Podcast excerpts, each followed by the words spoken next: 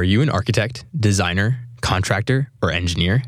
Modlar.com is a platform connecting architects and other specifiers with building product manufacturers. Modlar.com's engaged network of over 240,000 architects, designers, and construction professionals use Modlar.com's tools to discover, discuss, and specify products appropriate for building projects. We at KZSU Stanford thank Modlar.com for the generous underwriting of production and broadcasting costs for the modern architect.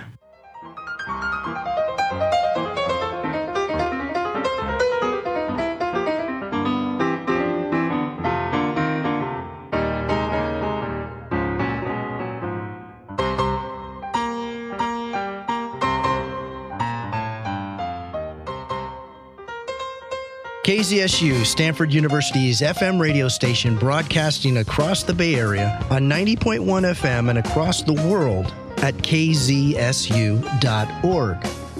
And from the campus of Stanford University, this is the Modern Architect radio show and podcast featuring one on one interviews with renowned and cutting edge architects, influencers, and sustainability leaders.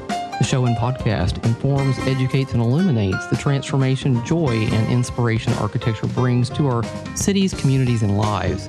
Hosted by architecture aficionado and principal of Accurate, Tom Dioro. Thank you, Charlotte. For our guest today, please welcome Doug Abbey, lecturer in finance at Stanford University, where he works with GSB students to evaluate career opportunities in real estate and to expose them to research and education opportunities in the field. Doug is also chairman of Swift Real Estate Partners, a San Francisco based company focused on value added office properties on the West Coast. Doug previously co founded two investment management organizations, AMB Property Corporation, merged with Prologis NYSE, now the largest global industrial REIT, or EREIT, and IHP Capital Partners, a provider of equity to the single family home building industry.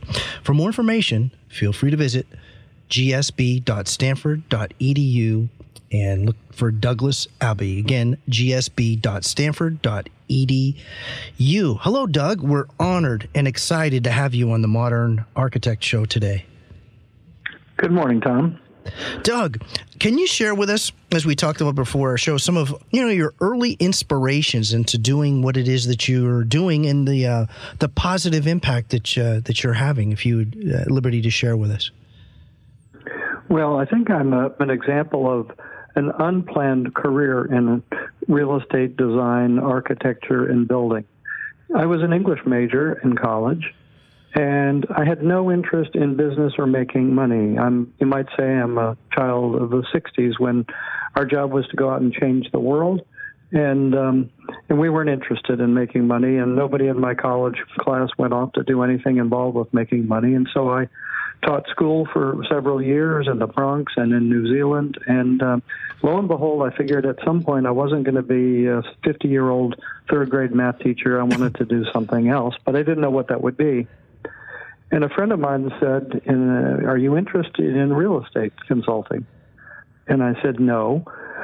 But I needed a job. This was during a lousy recession. I needed a job, and I showed up and worked in real estate consulting, where we were uh, would advise corporations, landowners, investors on what to do with their real estate assets. And sort of like if you know that commercial where Mikey and his brothers are sitting there and they give him some life cereal and yes. they say, "Well, let's see what what Mikey thinks."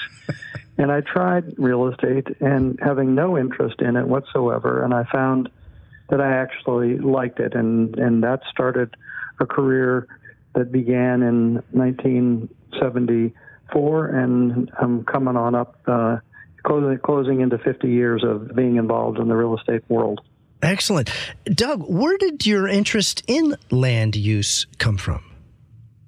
Well, it's interesting. In my senior year in college, I took uh, a history of art course. I had no interest in art. I didn't know, but everyone said it was a great course, and I took this wonderful survey of history of art, starting with the caveman at Lascaux, going all the way, running out of gas as we entered into the 19th century. But I was fascinated by architecture and how the built environment related to society And over many millennia, and starting with the monumental Egyptian architecture, moving into the Greeks, and then into the Romanesque period and the Gothic period, all the way to uh, Rohe today. And after college, a couple of years after working, I did go to Europe and travel around, and and, and having that background in the Janson and Janson History of Art book that described architecture as one of the elements of history of art, I was fascinated everywhere I went in Europe. There was just I couldn't walk. I couldn't. I walked into every cathedral. My kids tell me I never met a cathedral that I didn't want to go into and uh, and just, but just walking around Europe, I just thought was fascinating. So I think that caught my eye. And then when I broke into the real estate business, I really had some appreciation for land use and land use patterns and how they evolve. Oh, how much? Well, obviously we're in different times now, but how much? I'm not sure how to put this, but how much is maybe similar to what was done, you know, maybe a thousand years ago, even today, or even is relevant? Well, if you go back to the first shopping center was the Greek agora. It was uh, the agora was a marketplace for goods and ideas, and that's where Plato and Aristotle and people thought big thoughts. But also, when you look at the history of cities, Greece was the first city that was empire that was built around an island nation, and it was because the Greeks were constantly trading, and it was the mixing of cultures that led to the explosion of the Greek explosion of in history and architecture and, and drama and uh, literature and painting and sculpture. All of this came out of the fact that Greece was a trading nation. And you compare Greece to Egypt. Egypt, at the same time, for 3,000 years, the culture didn't change. It was monumental architecture, and there was coming if you look at the map, if you look at an aerial, you'll see that Luxor is a thousand miles down the Nile, sitting there in the middle of nowhere, in the middle of the desert. So the Egyptians, even though it was a great civilization, did not innovate, whereas the Greeks were traders, and uh, that led to massive uh, innovation in in Greece. What's your thoughts on that sort of mindset? Is that always conducive towards a a growth oriented society or, or, or, community when when there is there's well, always a constant trading or? if you look if you look at the history of in, where innovation and entrepreneurship occurs it occurs where cultures intersect where there is a diverse body where there are people with different languages and it actually started the cities the first cities were in Ur in 3000 BC and what happened was that the in, along the Euphrates and the Tigris rivers, there was surplus, and the, um, the the local people recognized that they could have two, and if not three, crops per year.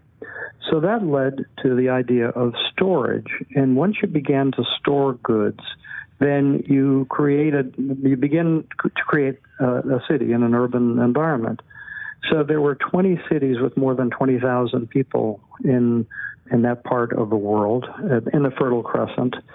And so cities basically came from the idea of trading, where you where you have one, where society A is very good at making one thing, and society B is making very good at making something else. And when they trade, you have something called Pareto optimality, which is that the whole hmm. system gets better off by exchanging, by people specializing in one good and exporting it to another. And so if you look throughout history, the great civilizations, the great empires have all been centered around places where there is trade, where there's different ideas, uh, diverse ideas coming in, and whether it's Venice or whether it's the Dutch Empire or London or even the United States, having a diverse society that's open to outsiders and to innovate has led to innovation and entrepreneurship, and then uh, and it's still true today.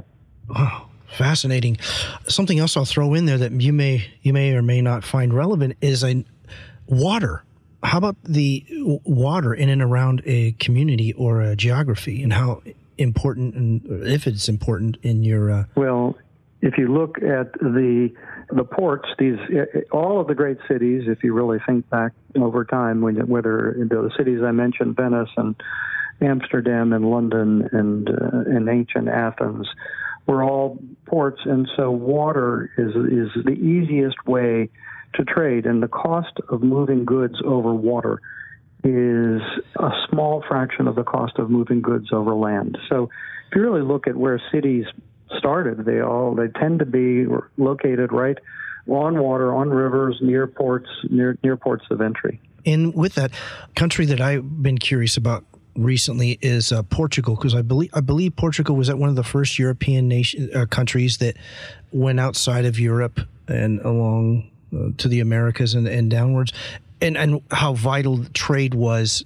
to them. Can you share your experience? You know why you know certain countries, places become more well known, or I guess for lack of a better word, powerful in their time, and then how, how it sort of fades away, and what usually, if there's a common thread as to why that there's sort of um, that hierarchy goes away or changes. Well, or you remember you remember that Portugal and Spain, basically, the Pope permitted Portugal and Spain to divide the world in half, and because they were seafaring nations and they were in cahoots with the popes and but Portugal is a teeny little country, but because it's such a small uh, country, with all of that coastline, they developed incredible sailing fleets, and they dis- discovered they went all the way down the coast of Africa, and then they went around and they discovered India, and the Spanish had the other half of the world, and they discovered the New World. So.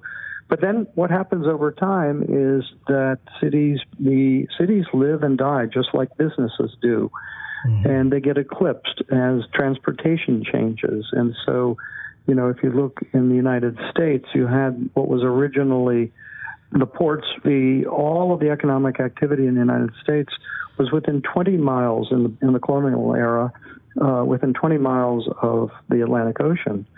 And then they suddenly discovered canals, and by by by canals they opened up the entire, basically the Midwest and the Great Lakes through water again, but the change in transportation infrastructure led to opening up whole new cities. And then the railroad came along, and so Chicago became mm-hmm. the center of the world. And if you go to Atlanta, Atlanta it was a nothing te- little peanut town. It was at the terminus of the railroad, and now it, and then after state highway and interstate highways opened up cities that never existed before, like Indianapolis and so forth. And then you get to air conditioning. Without air conditioning, do you think people could live in Phoenix and then Dallas and then Houston? And then finally, you have the jet. So today, you know, transportation has now made places that have access to great airports are now leading places in the world uh, Shanghai and Tokyo and um, London and Miami and Los Angeles, San Francisco are places with world class airports that, um, because so much today of the goods that are traveling around the world are high value and they're coming in in the belly of passenger planes. So if you are at a place that has a great international airport, that will also lead to a more diverse population, which leads to, in turn, to innovation and entrepreneurship. Yeah. Doug, how do you how do you define good land use in your own words? Well, land use matter. There's a we know about Black Lives Matters, and I would say differently that land use matters. And get on a um, drone now, and let's go to Europe. And if you go to Europe, you look down on the drone, and you're going to find a little village, and you're going to or a little town. Pound, go look up Poundsbury by uh, which was a a favorite town of uh, Prince Charles. And you go on that drone, and there's a lovely little village. And then you go to the edge of the village, and you'll find that the street stops, and, and there's an abrupt transition between the town and the countryside. And in the United States, if you were to go to Los Angeles and go in downtown Los Angeles, and you take that same drone, and you would go 40 or 50 miles until eventually your land uses would peter out in this massive sprawl that goes on and on forever. You go back to Europe and you'll find where are the best schools? Where do the rich people live in Paris? They live in the 16th arrondissement. Uh, they live in the central city. Where do the poor people live in Europe? They live in the suburbs. Now, let's go on our drone, let's come back to Cleveland. In Cleveland, we would find that the poor people, where do the poor people live? They live in the central city. And where do the rich people live? They live in the suburbs. So actually, I find this quite confusing. How do land use patterns get developed? What what leads the land use? How do land use decisions get made? And it, the Winston Churchill said, "We shape our cities, and, and our cities shape, us." Yes.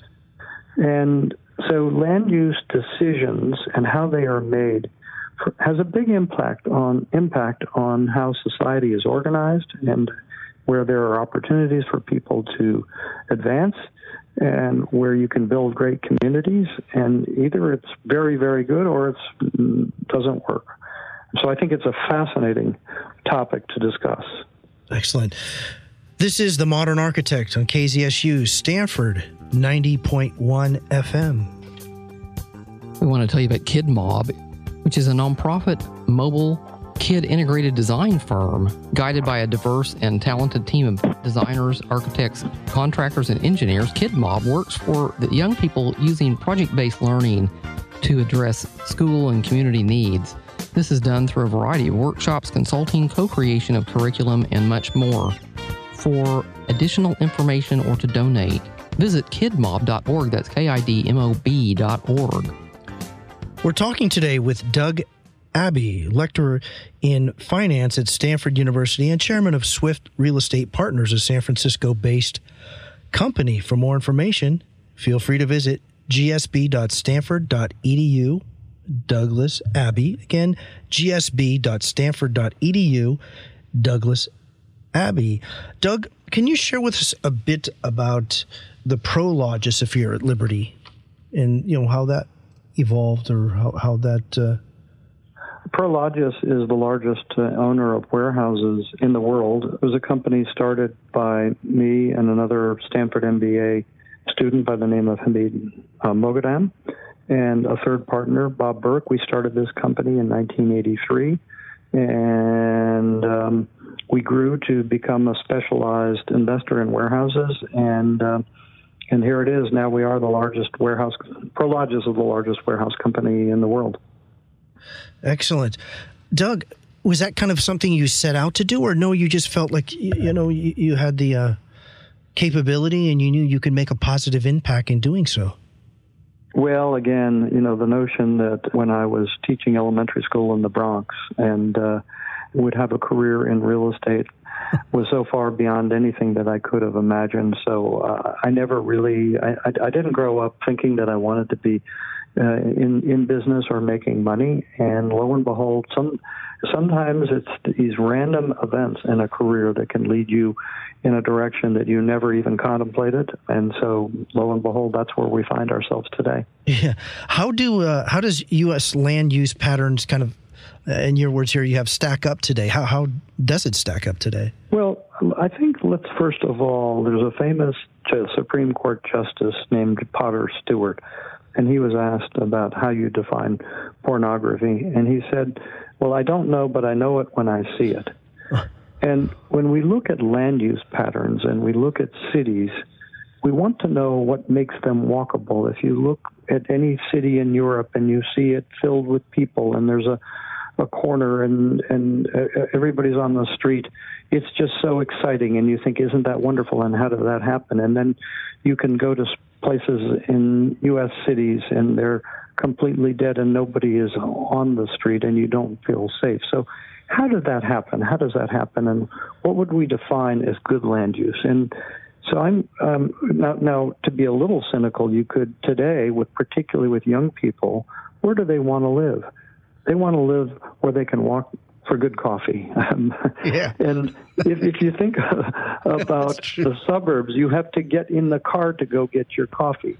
But how, where do young people today want to live? They want to live in walkable neighborhoods that are, that are ranked high on walkability. They want to be able to walk two blocks and get their coffee. So coffee drives land use. Who, uh, there's an idea for you. But okay. stepping back, let's we learn we learn from you know, from reading. And the the, the great book on land use was written in 1967 by Jane Jacobs, and I'm sure you're familiar with it. Anybody who's interested in architecture, it's a must read, even though it's 50 years old. It's called The Death and Life of American Cities. And I read it when I was in graduate school at Berkeley in city planning, and I, I thought this opened my eyes. So let's unpack what is it that makes a city great. And she argues that there are four things, and I'll list them here, and then we'll take them. They are density, mixed use, mixed age, and active streets. So we'll start with density. If you believe and you like that vision of a city that's filled with people and shops and people walking and lovers holding hands and people arguing and all this. You can go to any place in Europe and you just you can see you can picture a walkable city. And the first ingredient that you need to have is people. So it's people on the street that activate it that support retail uses uh, that attract people to come and that make people feel safe. How many times have you been walking, and particularly for women, walking down the street, and there's nobody on the street, mm. and you turn around and you suddenly you don't see anybody, and you feel very very uncomfortable. If you take that same street and you fill it up with people, people would feel very you would feel very comfortable walking down the street. Mm. So the first ingredient is density. The second ingredient that Jane Jacobs talks about is mixed use. And this is very important because what mixed use is is that we take an office building or and then we put it next to a warehouse and then we have some shopping and then we have apartment buildings and then maybe we have some civic uses. And if we commingle those and we put them next together, we find that the patterns of usage of the street vary depending upon use. On the weekends, the street is activated by people that are living in apartment buildings, and then in the office buildings, it's during the day, and then in the retail, it could be, and the food uses, it could be at night. So a mixed use environment activates the street at different times of the day. And you know that many U.S. cities are quite are viewed a downtown as viewed as being sterile because they just have one use, which is office uses, and nobody really wants to be downtown after five o'clock at night. The third ingredient is mixed age. Now, this one isn't intuitive, but I think it's fascinating. What Jane argues, and she uses as an example, Rittenhouse Square in Philadelphia. Hmm. If you've been to Rittenhouse Square, you'll see that there are brand new apartment buildings and luxury condos, but then there are old buildings. And so what she says is that it's sort of like some people can afford a Mercedes and some people want to be in a Chevrolet and some people want to be in a Fiat. And so just like uh, when you have in close proximity uses that are have buildings that are a different age, they attract different profiles of, of residents and so the luxury condominium would have, uh, you know, the executive and and so forth, and and next door, and at Rittenhouse Square might be a much lower, older building with lower rents, and that could be the violinist who's coming in different hours, who plays for the Philadelphia Orchestra, and so. Um, having people next to each other who are of different who have different income profiles leads to a more dynamic, interesting street than if everybody looks the same.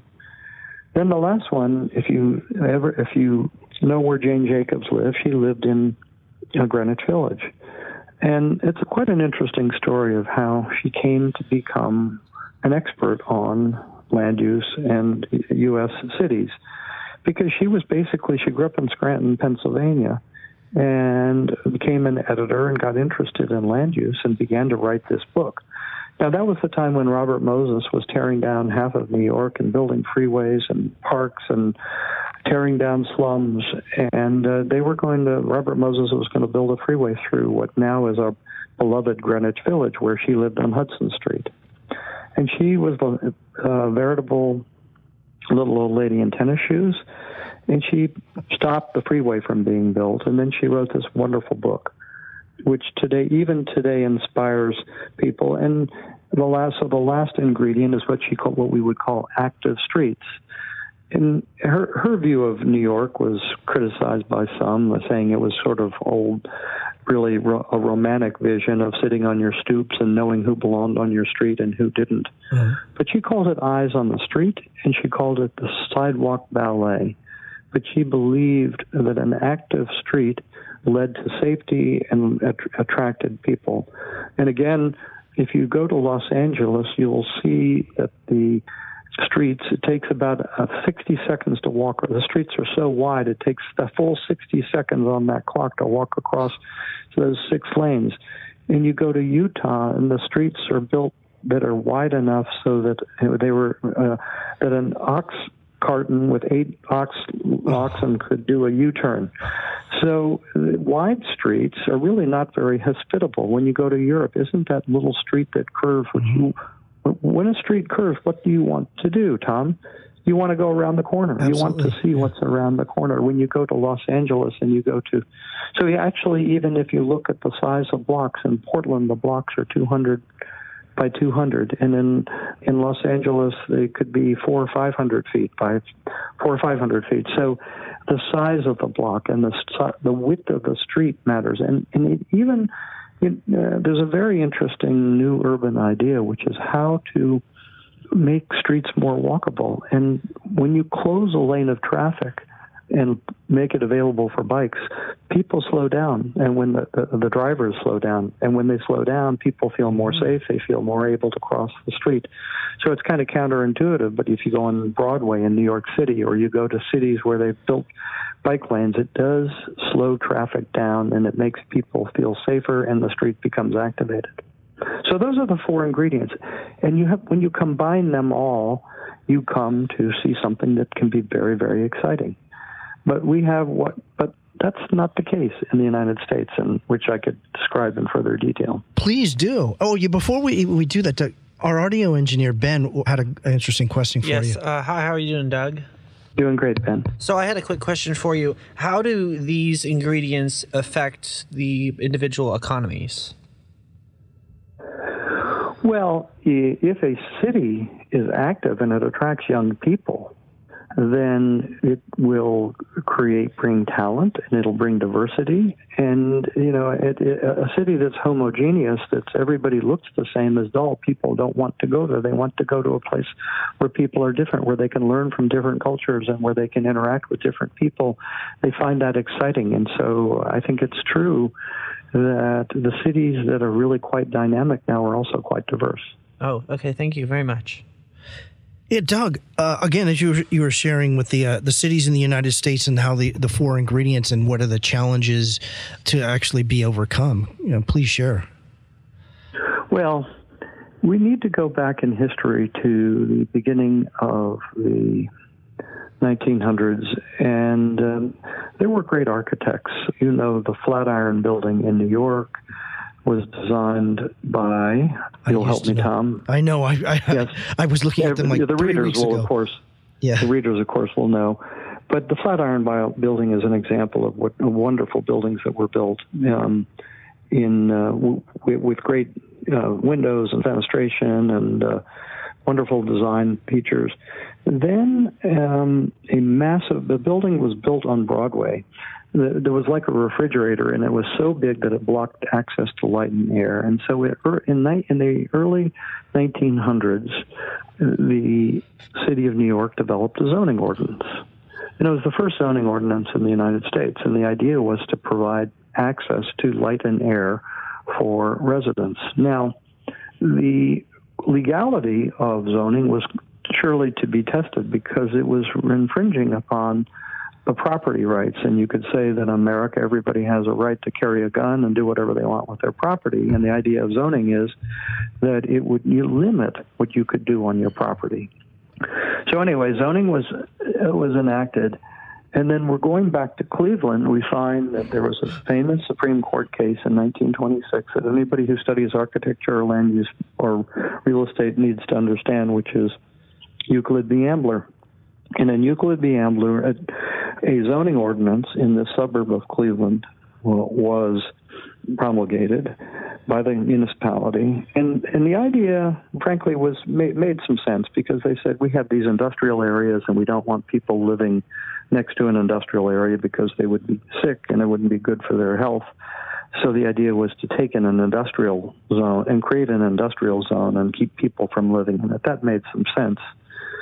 But it got all the way up to the Supreme Court, and even a lower, but a lower court ruled ruled in a, in a dissenting opinion said that the purpose of zoning would be to segregate people by income and their station in life. So be careful what you're doing here.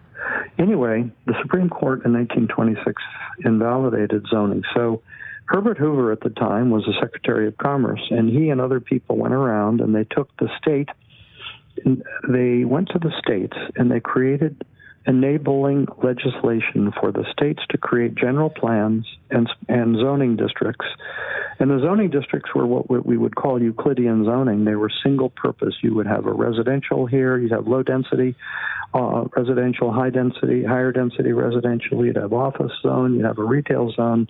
And so you segregated land uses in single purpose Euclidean zones.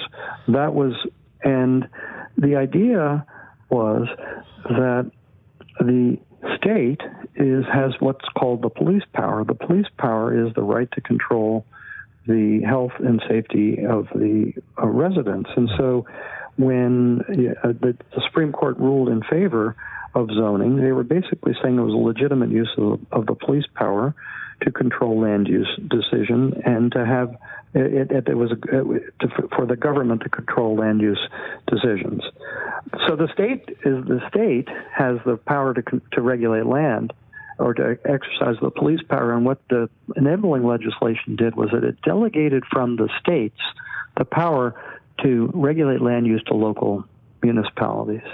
So that began what, or that Supreme Court case led to what to the land use patterns that we have today in America. And so let me describe them. First of all, you will see that quite often we have single use districts.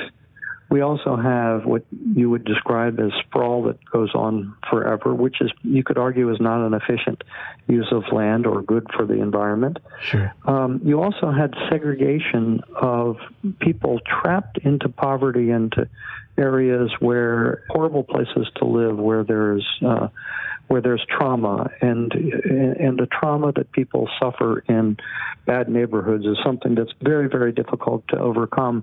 Anybody who can come out of a, a central city where people are shooting guns, if you're a small child growing up there, you're traumatized, and that affects your ability to learn and be successful.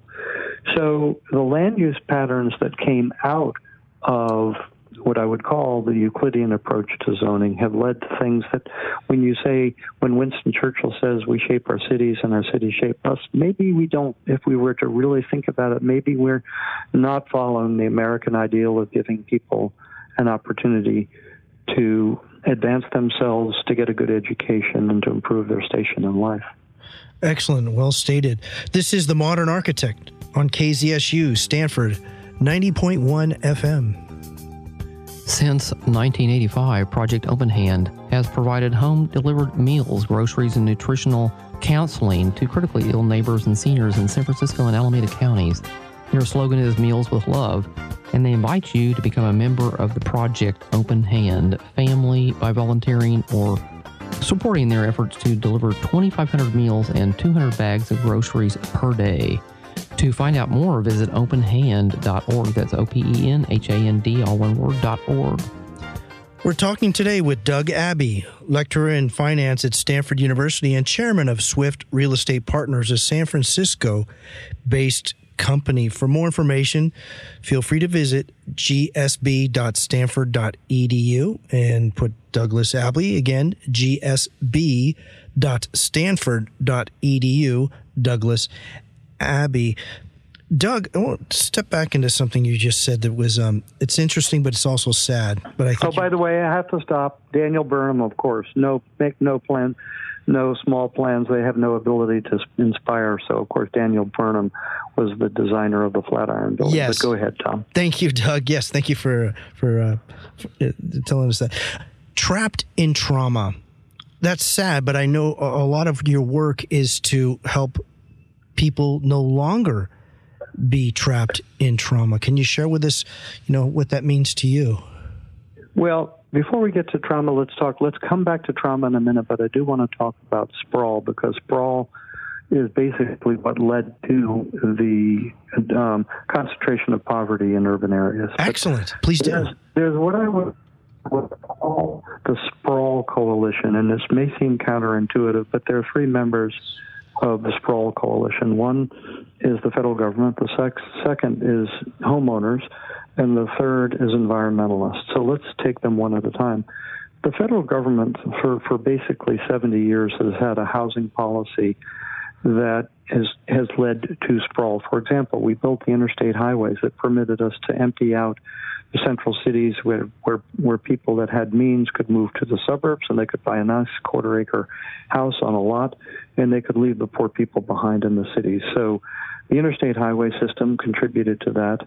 The deductibility of mortgage interest forever uh, until the most recent uh, tax law was one where it was basically a wealth transfer from poor people and middle income people to homeowners because if you deducted your interest if you deducted interest and property taxes, it lowered the cost of being a homeowner. It en- actually encouraged people to have bigger houses and bigger lots that are further and further from the city. So, of course, I don't even have time. We don't even have time to get into redlining and the disadvantages that people in poor neighborhoods have had to try to get a mortgage. So the federal government certainly was instrumental.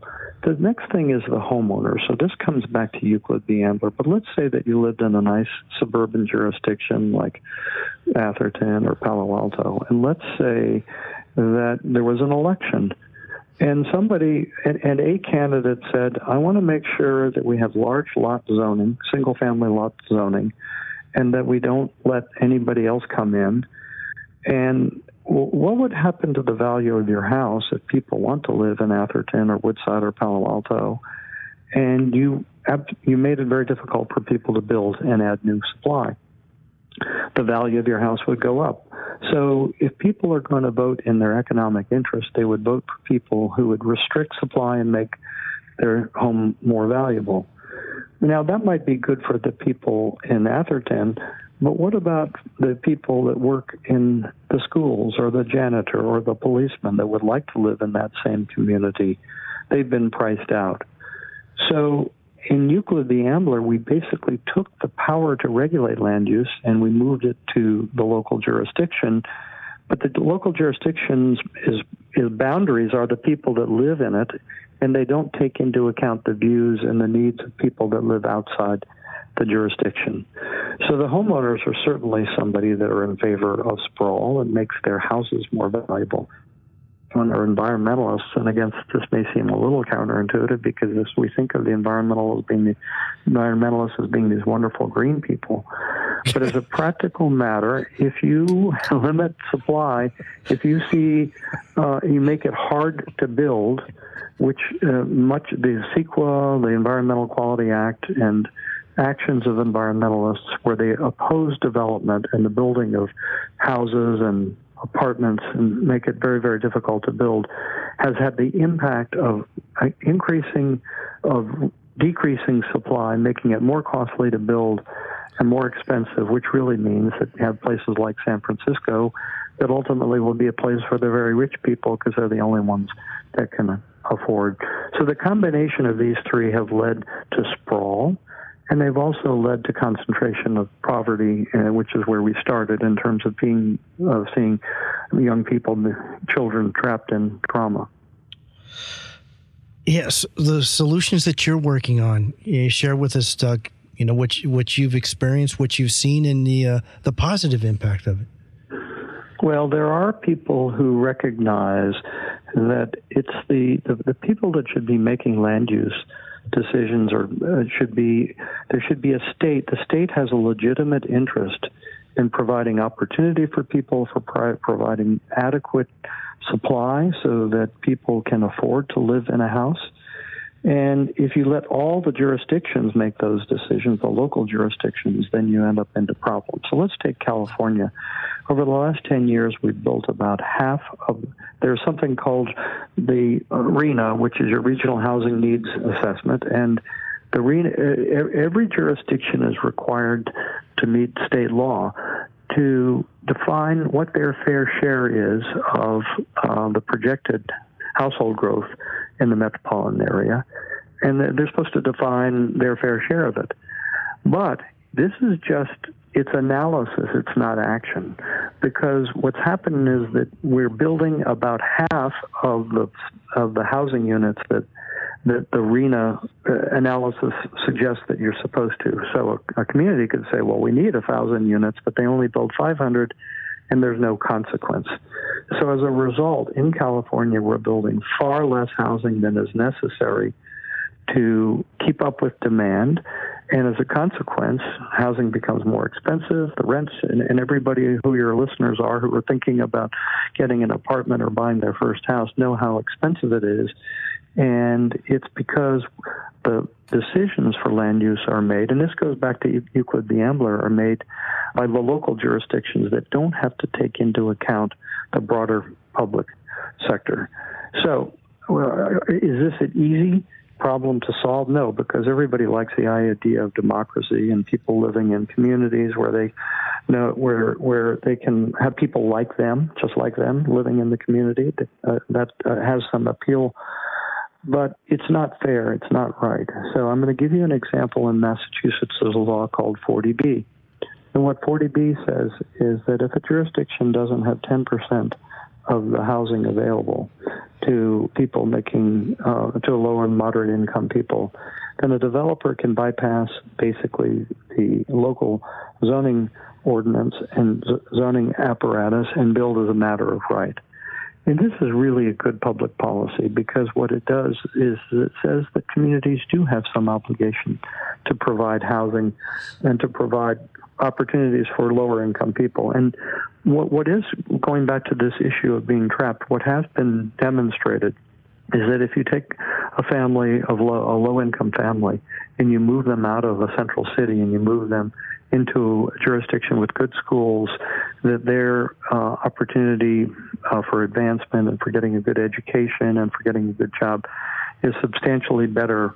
And it's not surprising when they're in a neighborhood of where there are good schools. So clearly, this is a tough decision, and it's in, in the local the, the, local politicians are, are, against this, but it's a, it's a very effective way of trying to create more opportunity and to, for, to build, build communities that aren't just um, people that look like themselves and that vote for the same candidates and go to the same churches, but to bring in people that are different. I think that's enriching. Yeah. Now, Doug, What's the likelihood of have you ever found a study or did your own study or uh, are aware of any study that even a, a child born in in a trauma area becomes, you know, quite uh, well known, recognized, successful, whatever you want to call it, to where they completely transcend their environment and actually, you know, start an entirely new uh, life. Uh, even even regardless of ex- experiencing that trauma. I don't know if there are any studies. Oh, well, but... well I think that the, the, clearly, clearly people that you know live in disadvantage. I mean, they're all people that are able to overcome hardship, and but it's really not. It's they just have a handicap. It's tough, but I think they're and I think Raj Chetty, who's now at Stanford, was at Harvard, has done. There's very good work that demonstrates uh, and and that the once you move people into better neighborhoods and better schools, they do better. It's not surprising. It's completely intuitive, and I think it's been demonstrated by research. Excellent. Very, very well done research. Again, you you had on, uh, you know, how do the the patterns you shared with us some of, but can you kind of go in again to the how do the U.S. land use patterns develop? Well, you know, let's here's another example, which is if you look today at there, there was a, an article in the New York Times in the last week that took, looked at single family zoning, and it's amazing when cities like Minneapolis and Los Angeles and other cities have single family zoning for 80 to 90 percent of the of the surface area of their cities, which seems really kind of odd, isn't it? Cities are supposed to be areas where there's density, where there's you know where there are apartment buildings, where there's so we're now starting to see in Minneapolis and in Portland, Oregon, and other places a move to eliminate entirely eliminate single family zoning which would permit people to take vacant lots and to build two, three, four plexes that you know would provide you know more affordable rents. So I think there's another an example of ways that you can try to build communities that are more diverse and that there's more opportunity for housing. And then the simplest way to add supply in housing is something called ADUs, accessory dwelling units. So it's really that um, the backyard uh, little little house, or it's the uh, the garage unit, garage that's been converted converted into a studio, or an attic apartment. In single family neighborhoods, there there are particularly with the baby boomers getting older and living in big houses where they're rattling around, where two people are rattling around a five bedroom house. The smartest way to introduce new supply without any public subsidy and without any investment is to make it easier for people to have what are called mother in law or accessory dwelling units. Mm.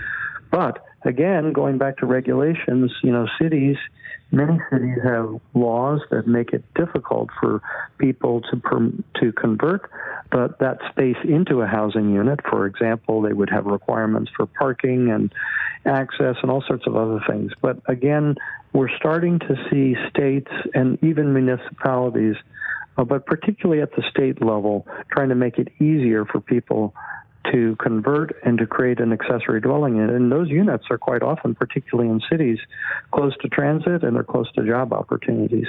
Yeah.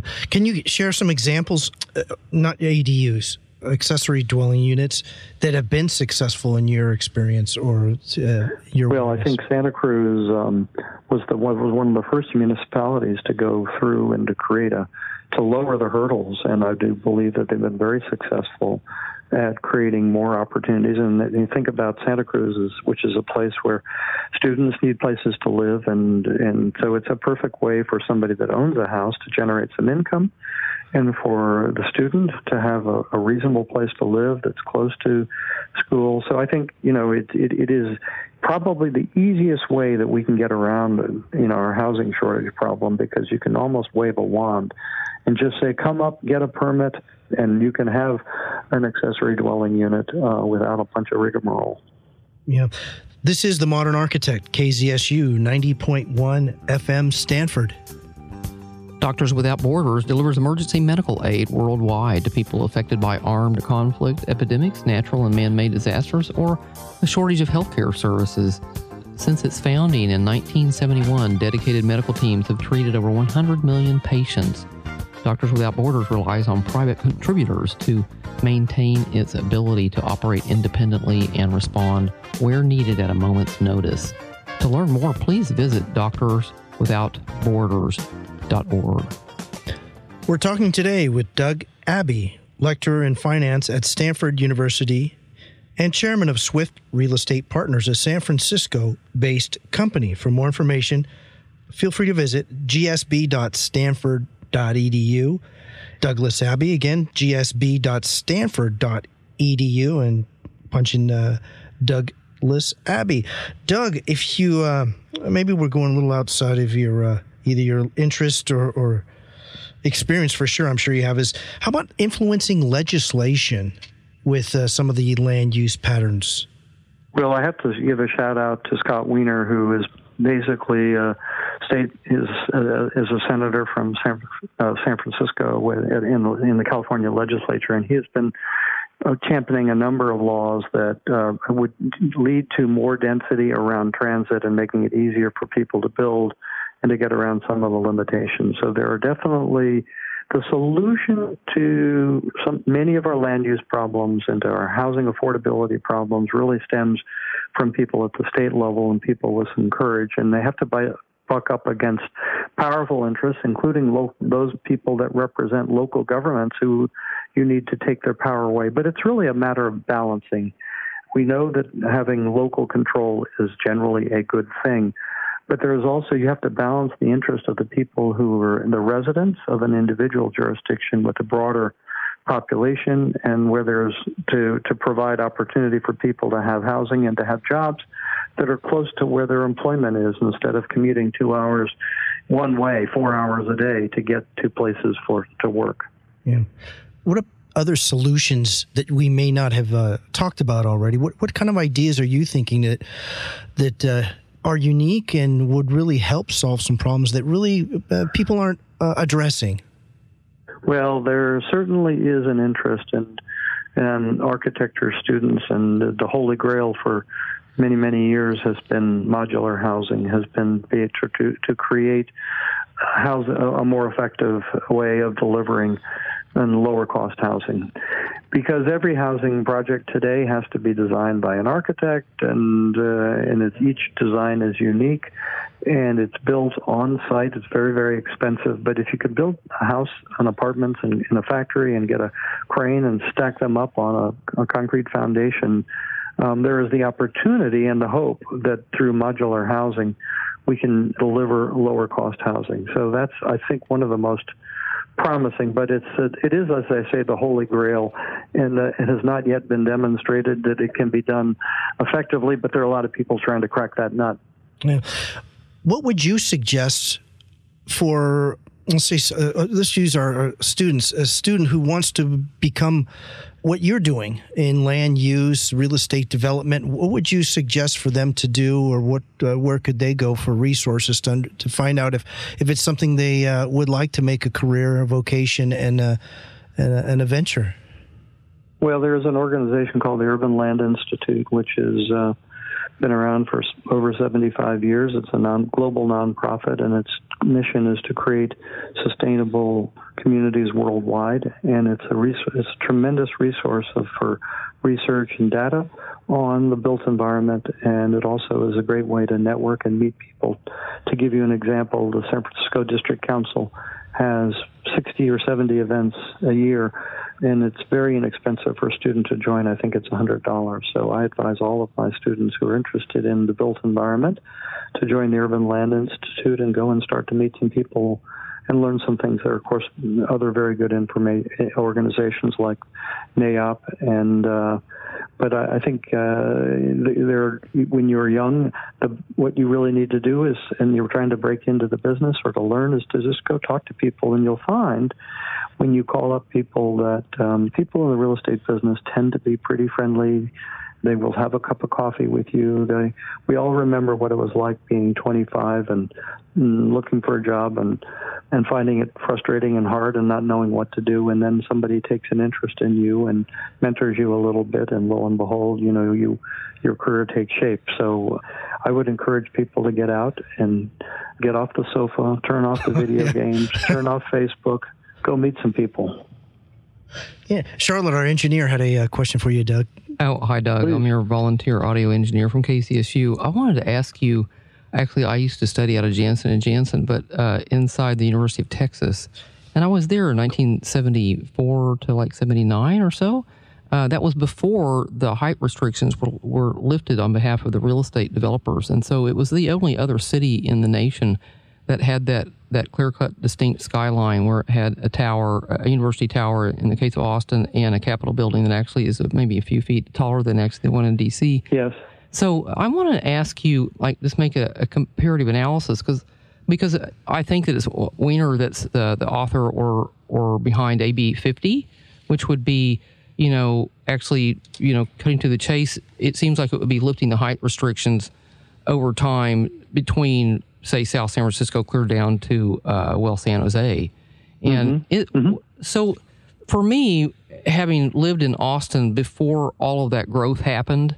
I mean, I, I don't even like to go there now. Not because I, I really I dislike the buildings or this thing, but the but the traffic congestion was never accounted for. And to this day, I mean, I've I've missed meetings going from the airport that was 12 minutes from my my meeting in downtown Austin because you just can't get there on on I 35. And so you know there has to be you know when when you go well you, you know say stack and pack along the along the railroads or however it is that you're going to start making higher density housing, et cetera, et cetera. How do we prevent? In one case, you could say, well, r- ruined a skyline that once was just pristine. Uh, you know, almost like, um, well, uh, you know, I think it was something to be preserved in my, in my own view and just the overcrowdedness of is it, is it what we really want to do? Is just to open everything up to have no height restrictions all up and down the peninsula and the bay? Well, something is an aesthetic that, thing, you know. Well, it depends. I mean, you could take Washington D.C., where there's a height limit of 10 stories, and it's a pretty inefficient downtown because it just sprawls forever, and there's no architectural, nothing of architectural interest. But you know, I, I do think that den- I, I'm a believer that density is good but you need investment in infrastructure. You need transit. You need express bus lanes. So you need get to get people around. But in general, if you have the density, first of all, you want the density of a residential density to be near employment. So people can take what used to be a bike or they could walk, and now you can get on a scooter. I mean, urban mobility is really changing. You can move around very quickly. So you want the density to be near employment and the other thing that density does, it activates the street. So if you believe and if you like sort of the feeling of being in a busy street with lots happening uh, on the street and with good shops, you need density. It's an important ingredient. And yes, it may, some people might view it as polluting the skyline. But I think that uh, you know, probably what's the most interesting city in North America? I think it's New York City. It's or it could be Toronto, could be Chicago, but those are very dense cities, and they work because there's a mixing of uses. There's density. There's uh, different age buildings, and they are very exciting urban environments, and that's where I think that's where young people want to live. So um, it's sort of uh, the good comes with uh, some. You, you lose something with uh, with with density. Maybe you lose some views, but I think if it's done right, it can lead to really very exciting urban environments. So I want to be able to say I'm a young person. I want to be able to have a vote on that because the so here's the here's the alternative is La Défense that is really a suburb of Paris so if Paris just allowed La Défense to just go ahead and make Paris an all high, highest of density cities, we would not have uh, the Paris that we all know and love. And those monuments and the way that the streets all connect. I mean, of course, that was L'Enfant that was like, you know, was copying Paris in many respects when he laid out the city of DC. So I would say the architectural asset and the, you know, the, the, the aesthetic contribution and value of DC is it's the way that the town is laid out as laid out in in its street design.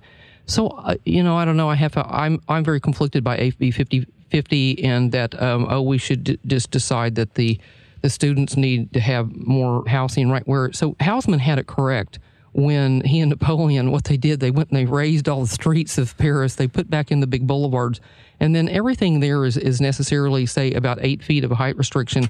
And it turns out that, you know, the maids and the different people that are working there nearby in that neighborhood, they're living on the top floor. And it, everything is integrated vertically, but not at a very, you know, high, high well, 50 you know, I can fly into Buenos Aires and I have to fly over miles and miles of 50 story, basically, they look like prisons as you fly in and you see the laundry hanging off of everybody's uh, balcony in their in their housing districts that's been been that are high rise. I mean, I'm talking high rise like you'd see, you know, Manhattan. So I don't know. I think that I think there's a lot of pure architectural design that has to go in and be be part of the conversation rather than just oh we need higher density because design matters architectural design matters he, he, architect, architects are are the, the spokesman for humanity? Can I find the front door to the building and, and do I enjoy when I'm walking out on the street? So anyway, that's you, you, I'm sort of sort of punching buttons here, but that's that's my pushback to what you're what we're all having conversation here about. Point taken. Doug, we're coming to the close of our uh, your show. Is there anything that uh, we may not have touched on that you'd like to to share with uh, your audience? No, I think we've covered some some good areas. I hopefully people have found this interesting, and um, I, I've I've enjoyed it as well. Thank you, Doug. It's been an honor and a pleasure having you. Thank you very much. Good. And yeah. all the best to you and your audience. Thank Ex- you very much. Excellent. You've been listening to The Modern Architect. I'm Tom Dioro. Our guest today has been Doug Abbey, lecturer in finance at Stanford University, where he works with GSB students to evaluate career opportunities in real estate and to expose them to research and educational opportunities in the field.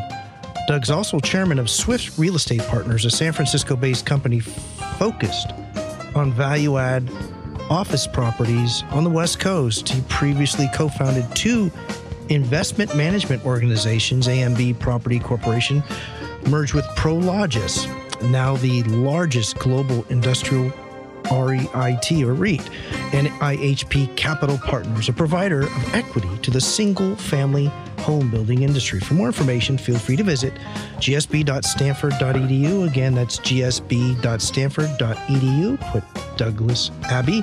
Join us again next time when we welcome another outstanding architect, engineer, influencer, or civic leader committed to positive and sustainable cities, communities, and lives. The Modern Architect is recorded at KZSU Stanford University Studios in Stanford, California, and on location throughout California. Today, the recording engineer is Charlotte. Thornton, Chief Engineer Mark Lawrence, and we're all assisted by Akshay Hyagi, and the executive producer and host of The Modern Architect is Tom Dioro. If you wish to contact us, our email address is interviews at kzsu.stanford.edu. And again, that's interviews with an S at kzsu.stanford.edu. And without hesitation, I have to give Doug Abbey full credit that I agree with him that coffee drives land use.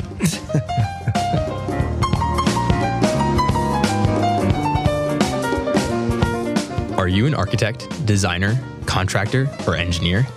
Modlar.com is a platform connecting architects and other specifiers with building product manufacturers. Modlar.com's engaged network of over 240,000 architects, designers, and construction professionals use Modlar.com's tools to discover, discuss, and specify products appropriate for building projects. We at KZSU Stanford thank Modlar.com for the generous underwriting of production and broadcasting costs for The Modern Architect. Bye.